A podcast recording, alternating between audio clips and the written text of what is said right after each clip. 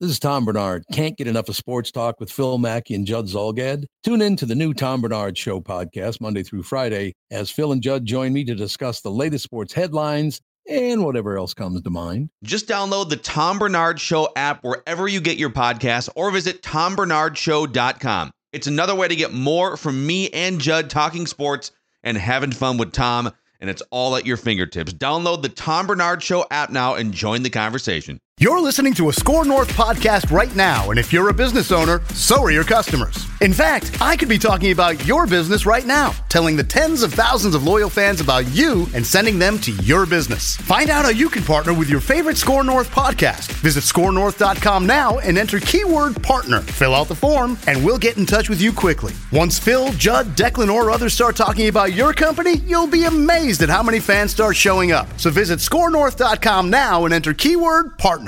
Are we ready?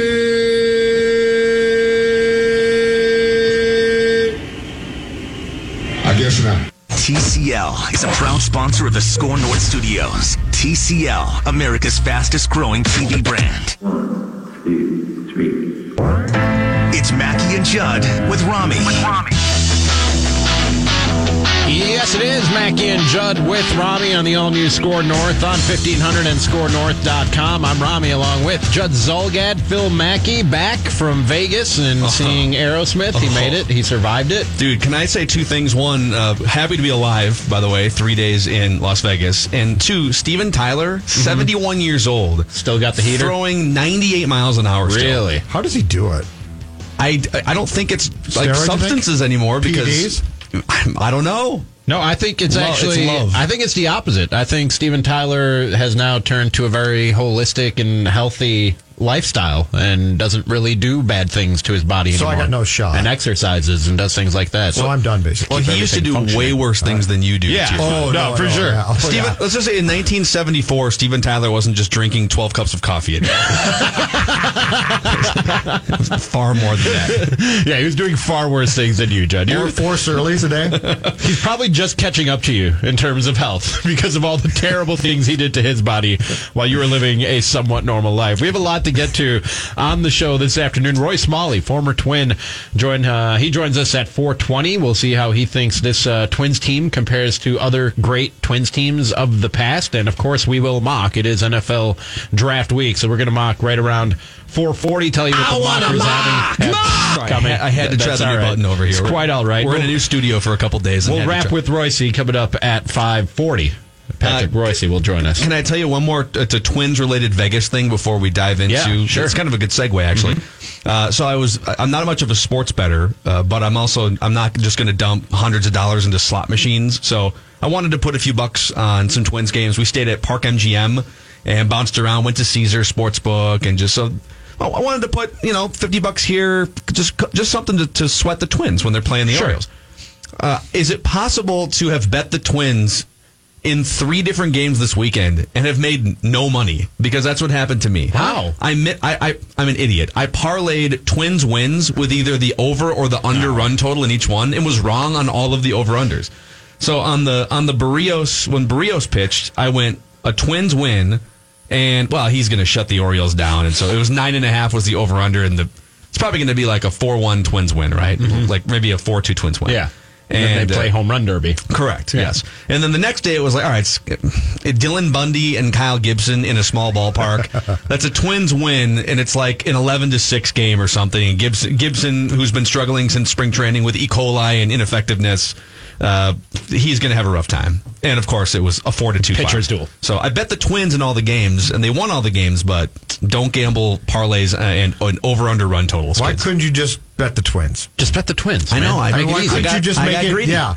Why couldn't you just say He needed you know that what? fix. He needed to make it just that I- much more interesting. He needed that little shot of adrenaline. You like the Twins, you could have just bet the Twins to win. You would have done great. You would have walked away with some money. You would have been happy. Uh, they were, I want to say, sometime during the offseason, because one of my friends got the Twins at 75 to 1 to win the World Series, and there were sports books that had the Twins at 18 to 1 to win the World Series. really? I believe I even saw Oh, a no. 16 to 1 to win the World Series. it's quite the trend. Hmm, I wonder what that means. And I, you know, it's possible after last night, the odds are. Uh, Gonna win, twins, we're gonna score. just maybe a little bit better. Maybe.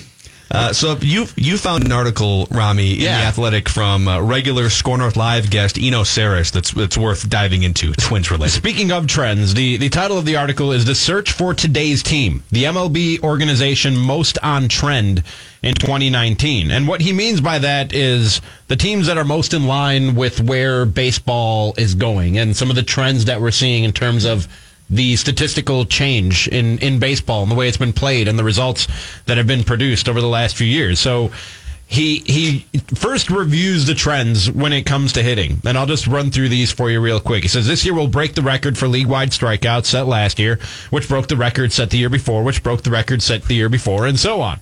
This year should feature a 20-year high in walk rate. This year will break another record for home runs in a season.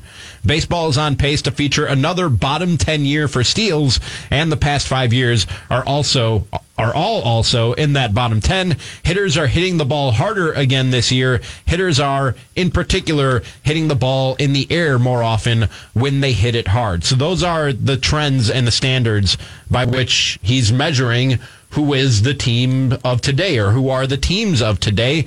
And he brings up the Minnesota Twins not too deep into the article saying the Twins have stolen four bases so far this year, 23 short of the league leader in Kansas City. But remember that in this in this particular analysis, this study, stolen bases are actually a negative because we're trying to see who's most on trend and in line with where baseball is going, Sure. and steals keep going down. There's only one guy on the Twins that they probably green light, and it's Byron Byron Buxton, Buxton, right? right? Yeah. He goes on to say they also hit their hard ball, their balls hard and in the air. If only they had slightly better plate discipline, they might be our modern team. They're pretty close anyway. He says here's an interesting thing that happened while collating these rankings. It made sense to invert the stolen base rankings, like I just explained, to give credit to teams for not stealing bases. So the Twins, he says, are ranked first by stealing the least. He says when it comes to strikeouts, a one means the highest strikeout rate in baseball. That's normally a bad thing, but in trying to find a team that was most on trend, it made sense to keep the highest strikeout rates at the top. He says, except for the Brewers, they've managed to put together a good offense that relies on hard contact over everything else.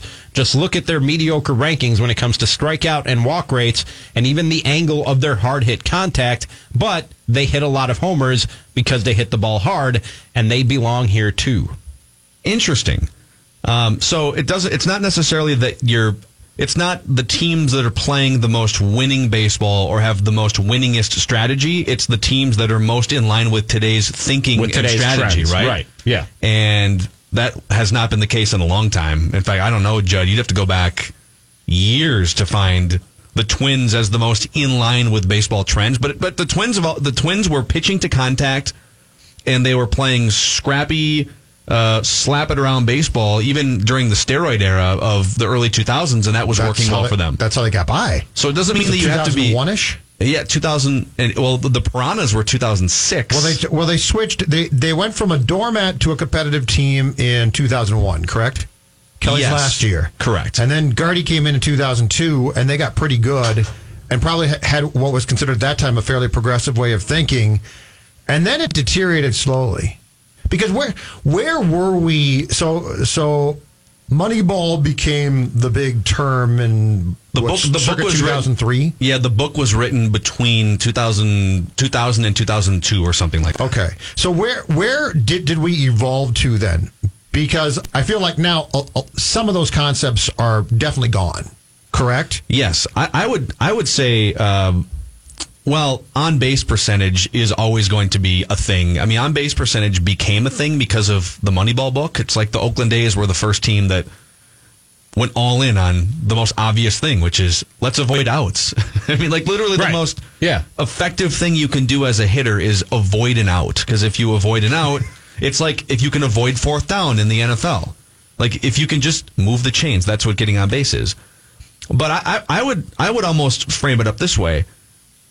If you're going to be the most in line team with where baseball is headed, you have to be the best at those things too, right? So I don't think it's about avoiding stealing bases. I think it's about avoiding getting caught stealing. Right.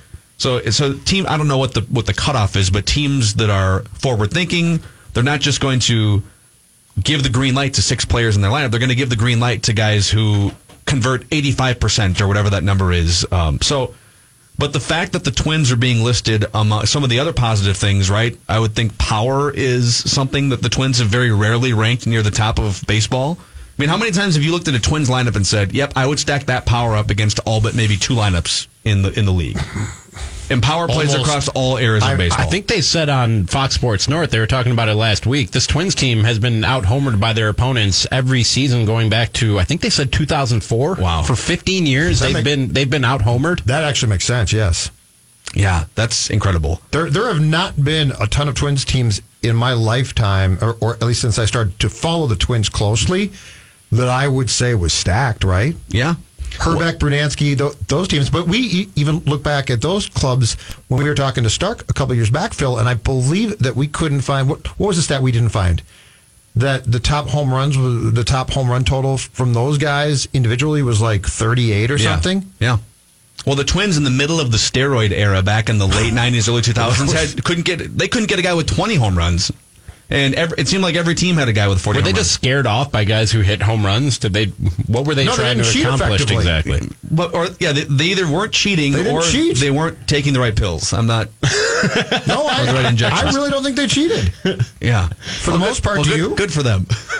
good for them. But I mean, you saw like the McGwires and all those guys, and you're like, this guy looks like Superman. And then it's like, and batting for the Twins, yeah, I'm a piranha. Yeah. Are we seeing evidence, though, and I think the answer is 100% yes, that Thad Levine and Derek Falvey's philosophy that they brought now almost three years ago is paying off here because it's it was so easy for two off seasons and even this last off season for a lot of people even after Nelson Cruz and Jonathan Schoop and the signings they made CJ Cron has been great so far and people still said not enough got to spend even more money and go get uh, and I would I would say they could still add a reliever. If Craig Kimbrel is still out there, let's beat that dead horse for another two hours. And and I and I think it's it's easy to focus on free agency and payroll and it, well if you could if you can add this name to the roster, then that's how you put your fingerprint on an organization as a general manager. And the way baseball has evolved, yes, adding talent from outside the organization is important, but I think all these other things, implementing systems behind the scenes and making sure that you are ahead of the curve when it comes to development uh, in the way that players are developed in 2019 and not 2003, Do you, right? do you know what I think the biggest telltale is right now? It's not a player. It's Baldelli. It's Baldelli and the fact that, like him or not, he clearly fits what they wanted.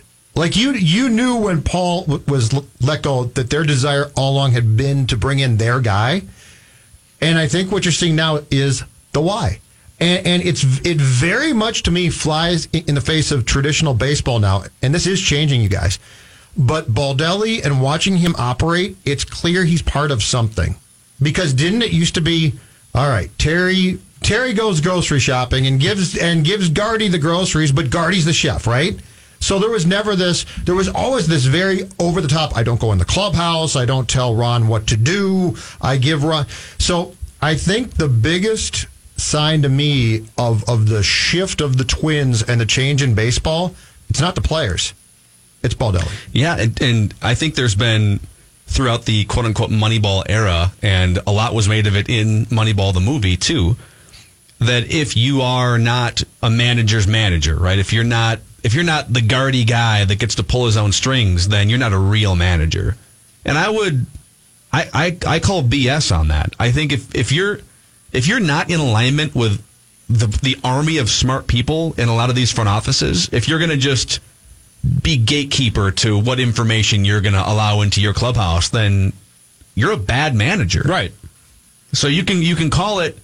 I I can't remember who it was. Well, Jayson Stark wrote the article. It was an, it was an anonymous quote about managers saying, you know, there's there's managers and then there's middle managers or whatever the phrase was, and that guy is a manager, but it was a praise. It's like, well, does that mean that that guy doesn't want information from a small Also, group of front office people? The information is just the start. I mean, the the results on the field and the numbers that they spit out are pretty much the same for every team. What you do with that and how you choose to use that and strategize based on the numbers and the information that you have on your fingertips can vary across the board. That's why the Twins are shifting so much more than they did in the past with the same information that they had and more than most teams around Major League Baseball who have the same information that the Twins have at their fingertips when it comes to where guys are hitting the ball and how to get them out. So there are different ways to interpret the information once it's brought to you. And also, it's not like Rocco Baldelli just shows up to the ballpark and somebody else is crunching all the numbers and coming up with all the strategy based on all the numbers and handing him a sheet that says, in this situation, do this, in this situation, do that. Rocco Baldelli, before he ever even gets to the dugout, he's in those meetings where he's getting that info. They're deciphering the info and deciding how to use it and put it in action when he gets in the dugout and the players get on the field. So a lot of the managing is happening before the game even starts. I would argue that managers today, when you talk about a day of work, are probably doing more in terms of consuming information digesting it and putting it into action by making decisions than managers in the past ever did. Yeah, I feel like another way to crystallize this, I feel like for the first time in years when I watch the Twins, they're not at some competitive disadvantage when they're on the field because they're not for a long time it just felt like man, other teams are shifting more, other teams are pitch sequencing better, other hitters are are using launch angle to their advantage to hit more home runs, and the Twins are just behind in all those areas, and and so therefore it's an uphill climb every single game to try and score more runs. And for the first time in years, I feel like the Twins are that team, and a lot of the other teams, maybe not Houston, but a lot of the other teams they're going against are behind the Twins. I think it feels like now, for the first time, they actually have a cohesive plan. They've always had a plan, but I don't think it was cohesive. And, and where baseball has really changed now is it is uh, it's not I'm the GM, so I do this. I'm the um, chief baseball officer, so I do this. It is now basically all connected, right? Mm-hmm. And so for the first time, you're seeing a, a cohesive plan. And for a long time, and it worked too, for a long time, the Twins operated with the fundamental philosophy is this is how baseball's done, except it changed. It changed and and they didn't adjust for a long, long time. And the adjustment, it looks weird. But guess what? It might work. Yeah, there's a lot of there's a lot of Twins and Timberwolves parallels in that for a long time the Twins were last in velocity and you know bottom half in home runs and all these different trends where baseball is going this way and the Twins were dragging their heels. And the Timberwolves three pointers, three pointers, three pointers and pace. Right. And then you'd look at a Sam Mitchell coached Wolves team or a Flip Saunders or even a Tom Thibodeau coached Wolves team and they're bottom five in three pointers. When are you going to be ahead of the curve on some of these things? And right. Here we are. And to tie a bow on this, for those who don't believe in analytics and don't think that that's how you win baseball games, the teams that in uh you know am I saying it right? You know Sarris? You know Sarris. You know yeah, Yeah. I always have trouble with his name. The teams that he at the end listed as the most online in in in line with the trends of today's baseball were the Yankees, Dodgers, Astros, and Rays. And he also brings up the A's and the Blue Jays are kind of the outlier in this thing because they do a lot of these things well that we're talking about, and they're a terrible baseball team. But again, that's an outlier. Every other team who's doing these things well that we're talking about are very good baseball teams who are probably going to be playing postseason baseball or be damn close to it when all is said and done in September and October. Does he have the bottom of the list or just the top? No, the just the top of the list. Okay. Yeah. It is funny though that the Tampa Bay Rays have been basically the model.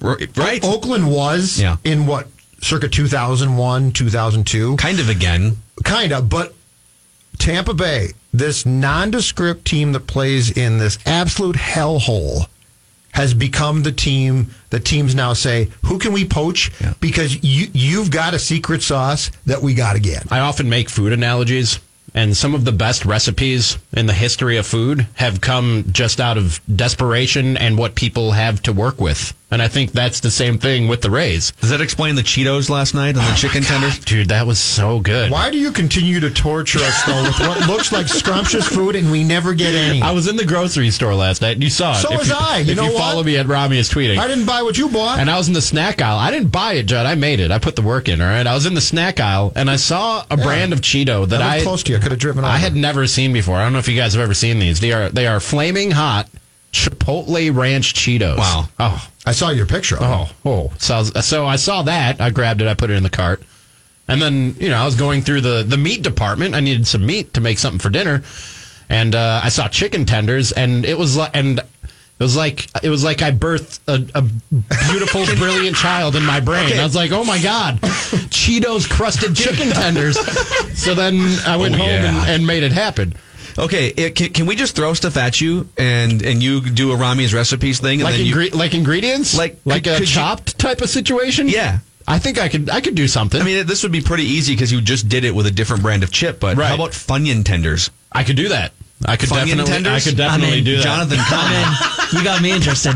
Let's do this. Yeah, I'm all in on all of this. But um, they were so good and real easy to make too. Like Declan tweeted me last night. He was like, "You must show me your ways." I was like, "Dude, real easy. You dunk the chicken in egg wash, you put it in flour, back in the egg wash, into the crushed crushed Cheetos, which are mixed with breadcrumbs, into the air fryer if you have an air oh, fryer. Otherwise, oh, you Easy as pie. can- done, done. You've got a gift, okay? Don't tell me it's easy. It was It's, like a, it's a gift for food porn. it was like half an hour from start to finish, ready, Have you- delicious. Have you, guys ever seen the Family Guy episode where Chester Cheetah uh, is Chester Cheetah, right? Yeah. Is sitting in his living room, Uh-huh. and he's like super high, and, and he he crushes up a bunch of Cheetos And snorts snorts them. I've never seen that one. we'll show you during the break. Uh, Mackey and Judd with Rami on the all new Score North. You know, you can show us your mock. That's right, you can show us your mock. I want a mock.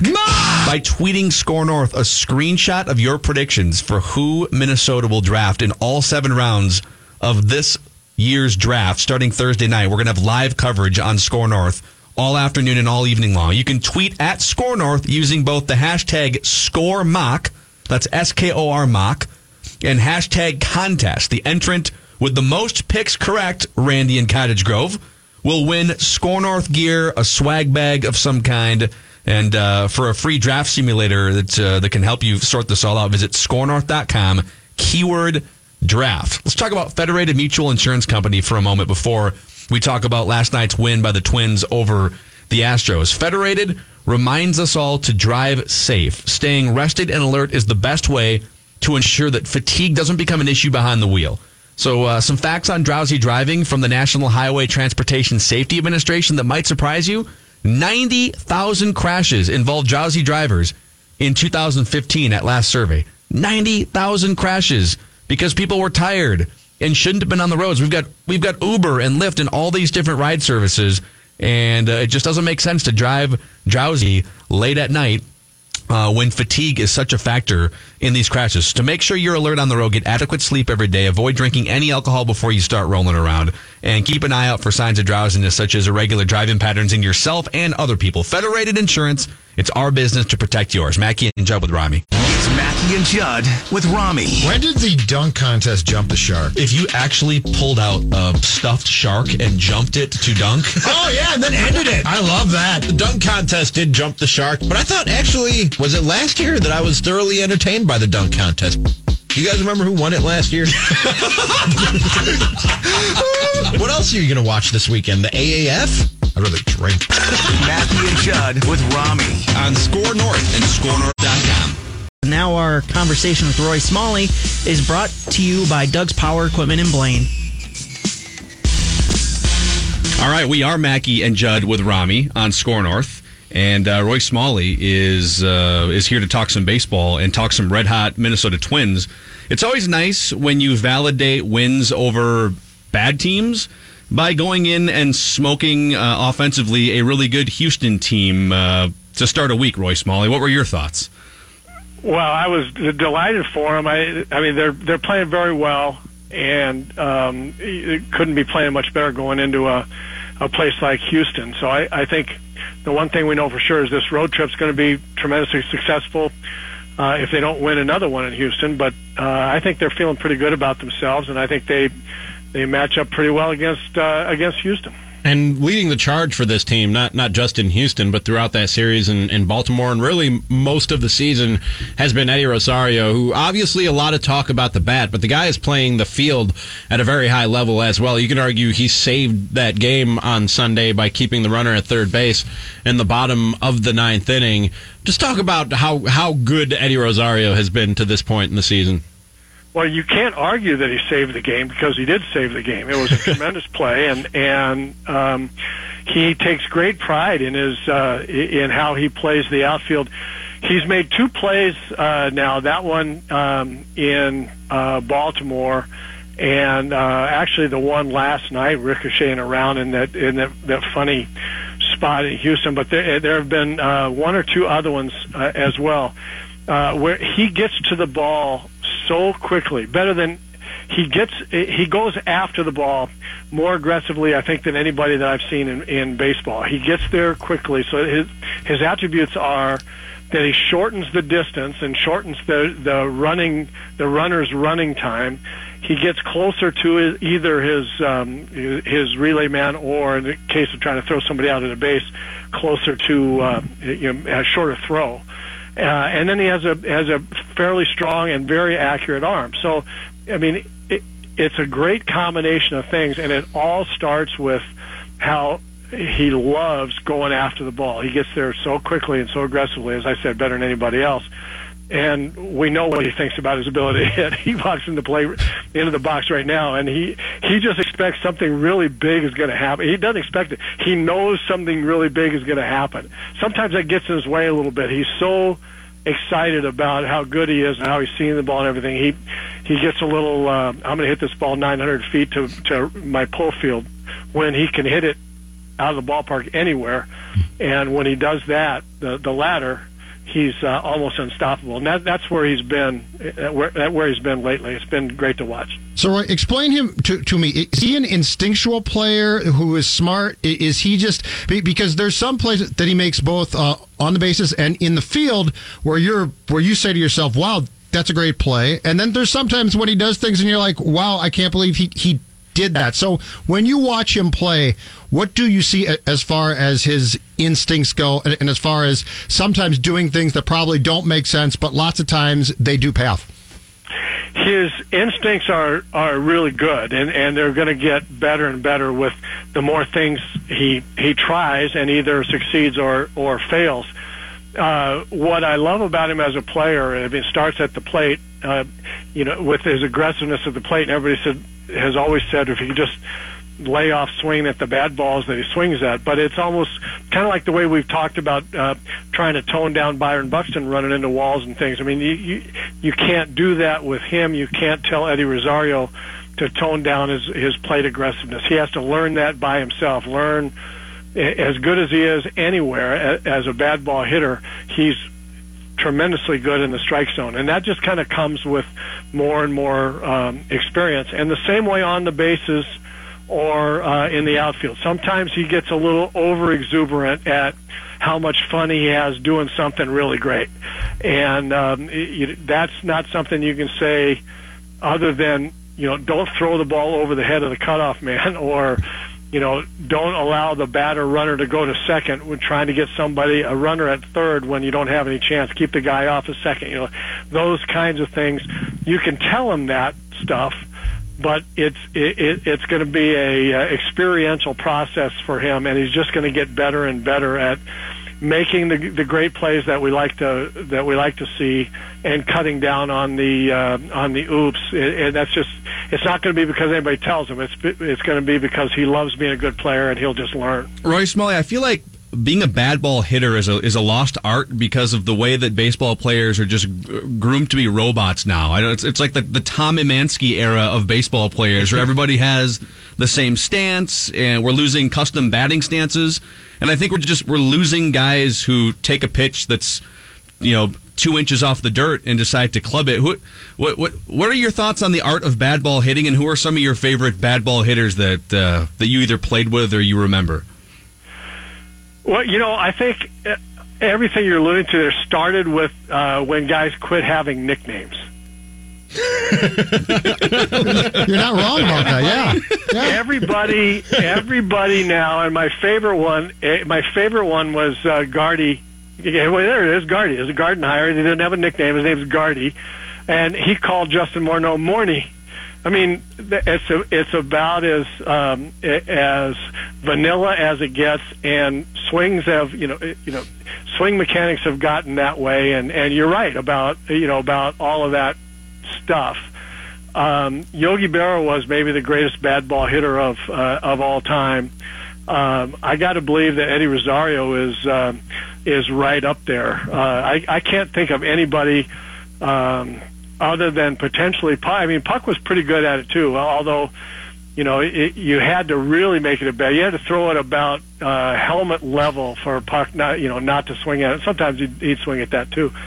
Uh, but yeah, they they, they um, uh, I always I, I always used to wonder why anybody sit on the bench and think to myself, why does anybody ever throw Kirby Puckett a strike? I would I would try to walk him four would have tried to walk him four times to see if I could do it. Um, and if I did, I wouldn't cared. I don't think I'd have cared. He just if he got a strike. Uh, he was gonna he was gonna kill it. Rosario's kind of that way now too, and and he but uh, he's a, probably a better bad ball hitter than uh, even than than Puck was. So it's kind of fun to watch. But what's really what's cool about Rosario is in an era where the swings are kind of grooved. People talk about Eddie Rosario's hands, how great his hands are, and I don't think anybody's explained that. Um, you know what that means very well. And and in my in my view, it's it, it, it, the way I would describe it is that he swings the big end of the bat to the ball. He swings the big end of the bat like he's trying to hit the ball. And to your point, Phil, a lot of guys, most guys' swings now, the ball's got to be kind of got to be where they're swinging. You know, they you don't see adjustments mid-flight very often where a guy can have can put the big end of the bat on a ball when it's it's kind of outside the zone that he's swinging in. Eddie Rosario, if you watch him, he actually swings to hit the ball no matter where it is, and you have to be able to do that. You have to have great hands like that uh, in order to be a bad ball hitter, and uh, because you start getting ready to hit a strike, and then if it's you know somewhere else, you have to adjust so quickly and change the plane of your swing a bit and get the big end of the bat to the ball quickly, you know, in a hurry, in an instant. And uh, Rosario is remarkable in that way, absolutely remarkable. So, Roy, a team that can hit young uh, potential star players, pitching iffy to a certain de- degree. What type of similarities do you see right now between uh, the 2019 Twins and the 1977 Twins? You know, uh, I think that. Um, I think they've got a potential to be more like the 87 Twins, frankly. Um, but there there are some similarities to the to the 77 uh, club as well. It really just uh, gets down to um, what level at what level they're going to pitch, uh, right? So right. in 77 we I, I I think that these guys uh, have a tendency to be better on the mound uh, front to back uh, than we were in 77. Um, we had some guys that could really hit, you know, I mean, you know, Carew and Hisle and Bostock and, you know, I mean, we had some real, very accomplished hitters. Um, and so we could we could throw nine runs up there most every most every day, as you as you recall. But but we really didn't pitch very well, and and um, I think these guys have a chance to pitch uh, to pitch a bit better. So just to be crystal clear, you're saying the Twins are going to win the World Series. that's yeah, what I heard. Well, I yeah. knew that. I knew that was coming. Uh, that's the way you would take that. So, uh, I, I, Headline: I get, Smalley. Uh, yeah, yeah. Um, you know, it's all it's all potential still for these guys, um, and we've talked about that before. There's a lot of things that have a lot of guys that have to step forward and be you know uh, who we think they might be, rather uh, you know uh, rather than not take that step or two uh, forward. But there certainly are a lot of indications that a lot of the key players are going to and pitchers are are going to do that, and that's you know that's pretty that's pretty exciting, pretty encouraging. So, what potential pitfalls do you see then for this team? In other words, what what facets of this team, or maybe individual guys, are you watching them do what they're doing, and you're going that that might be real, but it also might not be real. Yeah, I think the the thing that we have to think about is when a team wins uh, a division, when a team is a postseason team, and and even go to say goes deep in the postseason. Generally speaking, um, on the offensive side, you have at least five guys that are having, if not career years, at least years that are in the upper range of what they're going to do year in, year out, right? And, and so I, I look at the potential for Rosario and Polanco and Cruz to be three of those five guys the Twins would need. And the question for me is, uh, who are the other two guys going to be? Uh, is it going to be Buxton's breakout year? If it is, that those four by themselves might be enough. But I think they're going to need some support from either uh, Cron and or Schoop uh, and uh, Kepler. Is Kepler one of those guys? Um, how about Sano when he comes back? I mean, they have the potential to have six guys. I mean, just crushing the ball at, at you know most of the time during the course of the season. They're going to need, I think, at least five. So one of the questions is, you know, how good is is five through nine uh, going to be? Who's going to be emerge from there? And then the other question I think is going to be the bullpen. I, I don't. I think the starters will give them a chance, but we have, you know, if we get some short starts and things, it's going to it's going to tax that tax that idea of you know closer of you know, late seventh, eighth, and then ninth inning by committee. Um, so I think that's maybe the, the the biggest question mark for me is how how that how's that going to be? Roy, we love the analysis, and we will keep tabs on your 1987 World Series prediction that you just I didn't you just expect wrote that, Roy. pen. Thank Yeah. you. yeah, well, I did, you, you seemed a little down to me, Phil. I just I wanted to perk you up a little bit. Next time we're going to ask you how to plan the parade route. That's going to be the next interview with Is Roy it Smalley. Hennepin or First Ave? it goes down 94. Just wait. You'll see it. I've seen it. All right, see you, Roy. All Bye. right, guys. All right, Roy Thanks, Roy. Smalley. I love how Judd gave Roy Smalley uh, just an easy softball comparison to an, a nice little 84 win Twins team in the late 70s. You know, just to, yeah, it's, Twins are off to a good start. And Roy's like, no, no, dude. Roy's like, you're thinking too small. Yeah. Well, that team scored a bunch of runs. Its pitching was not good, but I see similarities in, in the offensive production. And then he just corrected me and said, no, No, they're going to win the World Series.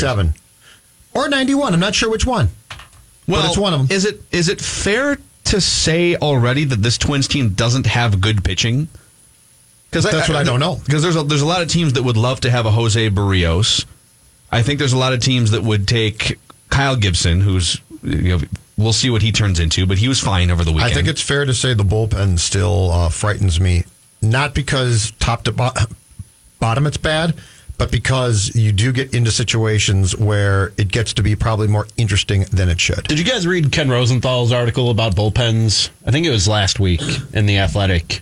He basically said that bullpens across Major League Baseball right now are terrible. The Twins are not unique. They're part of a trend. He wasn't writing about the Twins, but Interesting, okay. that's what I took from it. And he said that it's sort of the norm that bullpens aren't that great this early on in the season. And then as the year goes along and you see churn of guys who are sort of run out of the league because they've just run run out of good pitches in their arms, younger guys come up, guys are traded or moving in free agency, that bullpens tend to get better as the season goes along. Yeah. Not, not to say that there's nothing wrong with the Twins bullpen, but it's part of a larger trend and there is some evidence out there to say that the Twins and bullpens across baseball are going to get better as the season goes on. And look, there's been a lot of years recently where the Twins had maybe one reliable relief pitcher, and I think I know it's early, but out of the gate, Taylor Rogers is reliable. Trevor Hildenberger is reliable.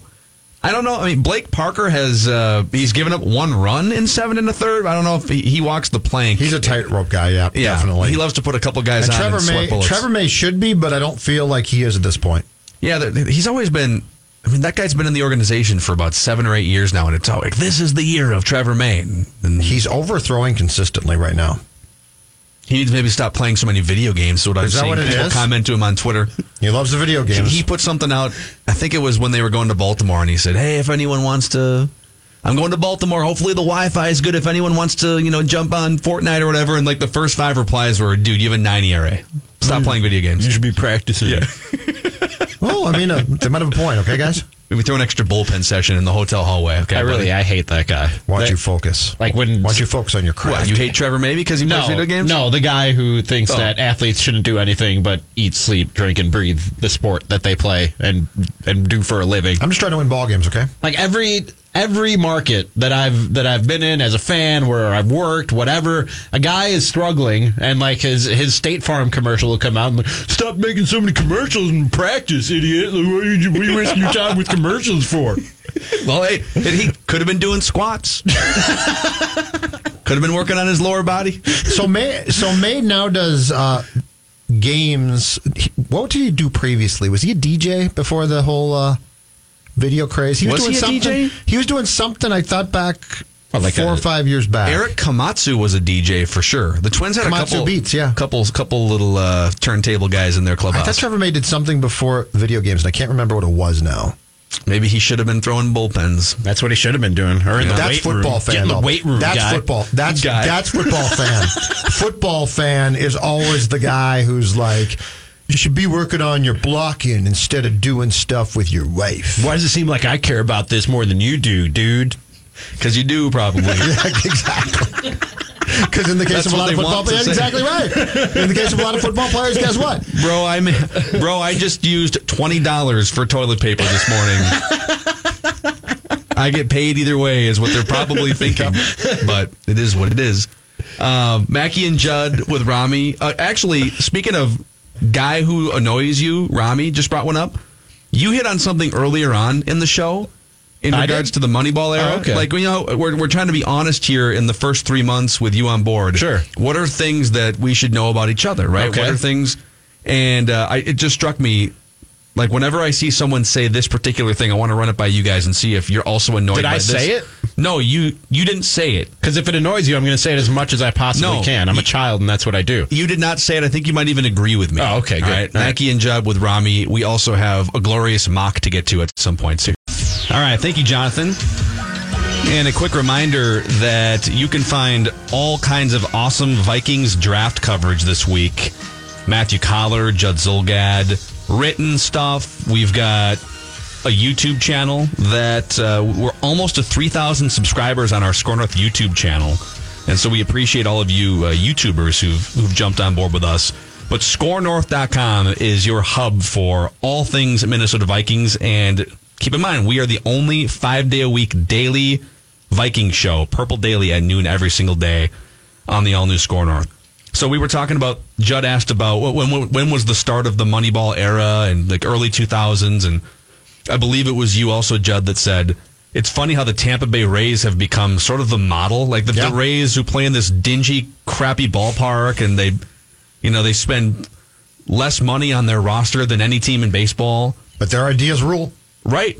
And teams steal their front office members. The Twins plucked one of their pitching gurus. And every time, I feel like every time I bring this up, if I tweet something or whatever, get an email or a response back, there's always, yeah, but what if they won guy? And that is one of the five or ten things. If I'm making a list of like the, the things that drive me nuts in sports, it's when you bring up the early 2000s A's or the Tampa Bay Rays between 2008 and now and somebody always says, "Yeah, but they've never won a World Series. What's so great about their model?" And I say, "What was that cooking show you brought up, Rami?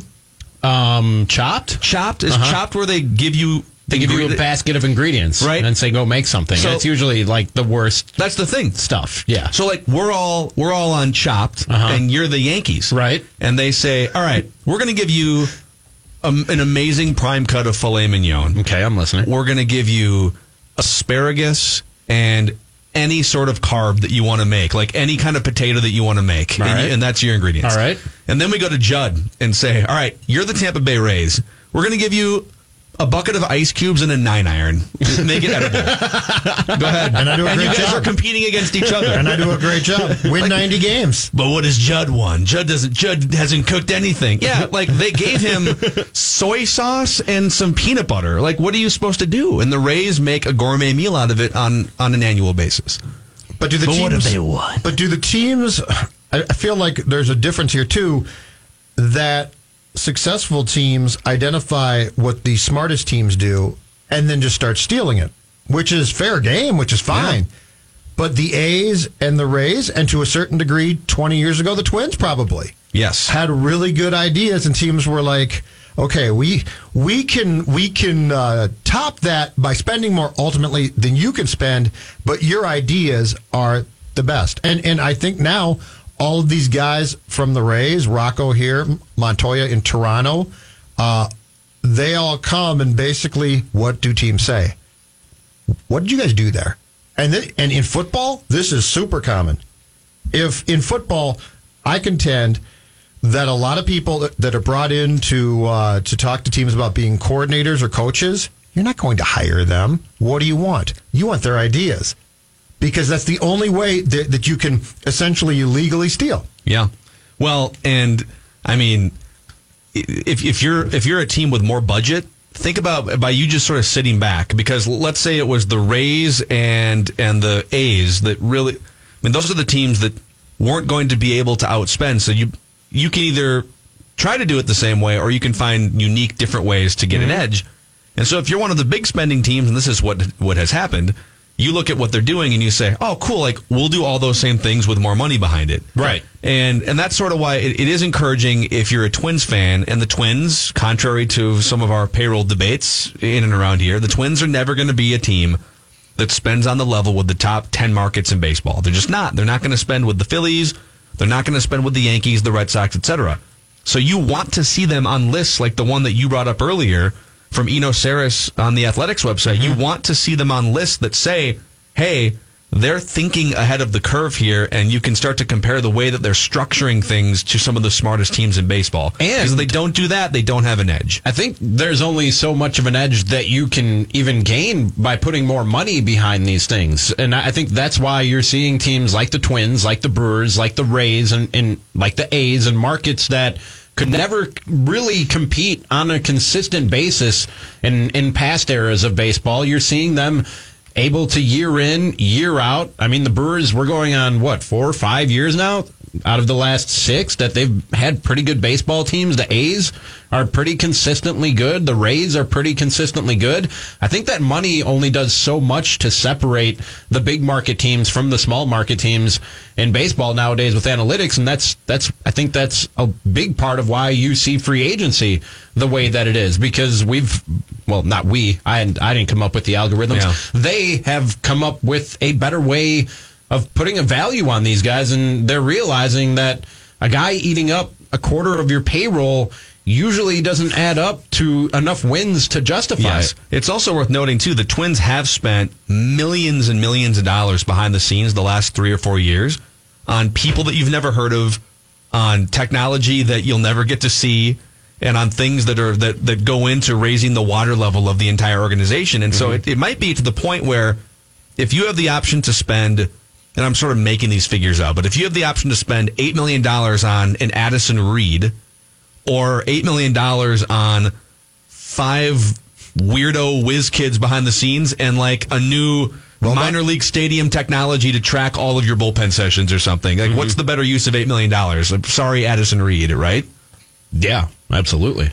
But the Twins are also, I think, going to at some point in time here also get people stolen from them as well, because this the the game behind the game now is that right. The game behind the game is trying to figure out what the smart progressive teams are doing because they're very good at being quiet about it and you don't know.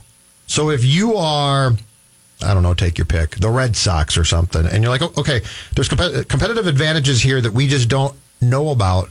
Let's go to the Twins and pay a guy. Because the one place again, and th- this is especially true in salary cap leagues, but I think it also translates to baseball. The one place that I think teams are now willing to spend a lot is behind the scenes personnel. When is the last time the Twins had a prominent front office Stolen? or coaching uh, coach stolen or covenant. Prominent? Andy Mc, was Andy MacPhail stolen? Yeah, by the Cubs. That was like 25 years He- ago, right? He no, yeah, he left during the '94 strike. No, Terry was his chief scout, I- I believe, but MacPhail was was hired away, I believe, by Mm-hmm. the Cubs during the course of that strike. But I'm trying to think of was anybody from Terry's staff in the early 2000s stolen? I don't think oh, so. you know what? Mike Um, Radcliff Wayne Krivitsky. Krivitsky. Okay. I want to Kri- say uh, Krivsky. Krivsky. I'm sorry. I want to say the Reds hired him as GM, possibly. They did. So he was I with the think- Twins, and then I think he was stolen. Yes. okay. Because it makes sense. So it's been like 18 years since the Twins. had Well, who did you stolen. who did you want like ten years ago? hey Terry, who's that assistant peanut v- vendor you've got at the Target Field? He just started. He's really good. Hey, that beer man. Whoa, the beer man's awesome. Can we hire him away? But I think that another thing that smaller market teams are picking up on is is the fact that you can keep a guy like Falvey and Levine by a giving him a better title and b look I can spend another I can add another two or three million dollars to my GM or, or president's contract instead of putting that into a roster and I'm going to get far more bang for my buck. It's easier for a team for a market like Minnesota let's say the Dodgers were to come calling for for Falvey or, or Levine, it's easier to get into a bidding war for him for one guy in your front office and keep him here and keep him happy than it is to get into a bidding war with teams and markets like that when it comes to players and trying to field a team of 25 guys and whatever else goes into an organization from from top to bottom. I think it's you can keep those guys, and it's probably harder to steal them now than it has been in past eras. Yeah. Uh, the Score North Twin Show is now five days a week as well between uh, Royce on Baseball, which you can find on Tuesdays, Glenn Perkins on Baseball on Thursdays, the Ensemble Score North Twin Show on Mondays and Wednesdays, and Five Thoughts on Fridays. All available. Just search Score North Twins wherever you find your favorite podcasts Apple, Spotify, the Score North mobile app, or scorenorth.com. Uh, we have a very juicy 3.0 mock draft to get to. And also, the Vikings made uh, a pretty uh, interesting announcement about a long time notable figure with their organization. Mackey and Judd with Rami on the all new Score North. And the all new 2019 Toyota RAV4 is uh, becoming fastly, is fastly even a word? Quickly, I guess, would be a more. I think quickly is more apt. Yeah, um, well, just a better I'll look word. up fastly for you. Fastly sounds like like a word that Trump would say or something. Fastly. Um, As fast as can be, it's the greatest fastly there it really is. is. Greatest car. Uh, Luther Brookdale Toyota has a bunch of 2019 RAV4s on the lot. And just I'm just going to go through some of the amazing features on the interior of what's becoming one of the most popular cars in the world. We're talking about a climate control system on the interior with dust and pollen filter. Ooh, I like that. Dust and pollen filter. Yes. Uh, the heated seats are always a nice touch. The heated front seats, where uh, you know you're, you're it's 50 below zero in the middle of February, and you really don't feel it because you're in one of these state of the art vehicles. The Entune system 3.0 with a touchscreen, an eight inch touchscreen, and access to all kinds of different apps. I mean, you can book a dinner reservation on the app screen from your car. I wouldn't do that while you're driving. In fact, I don't even know if they allow it when you're driving. Either way, just don't do that. Fastly, not a word. No need for fastly because fast is both an adjective and an adverb. There it is. Yep. So it's just fast becoming. Right. It would have been. Yeah. Yeah. the RAV4. Luther Brookdale Toyota, 694 and Brooklyn Boulevard. Mackie and Jeb with Rami.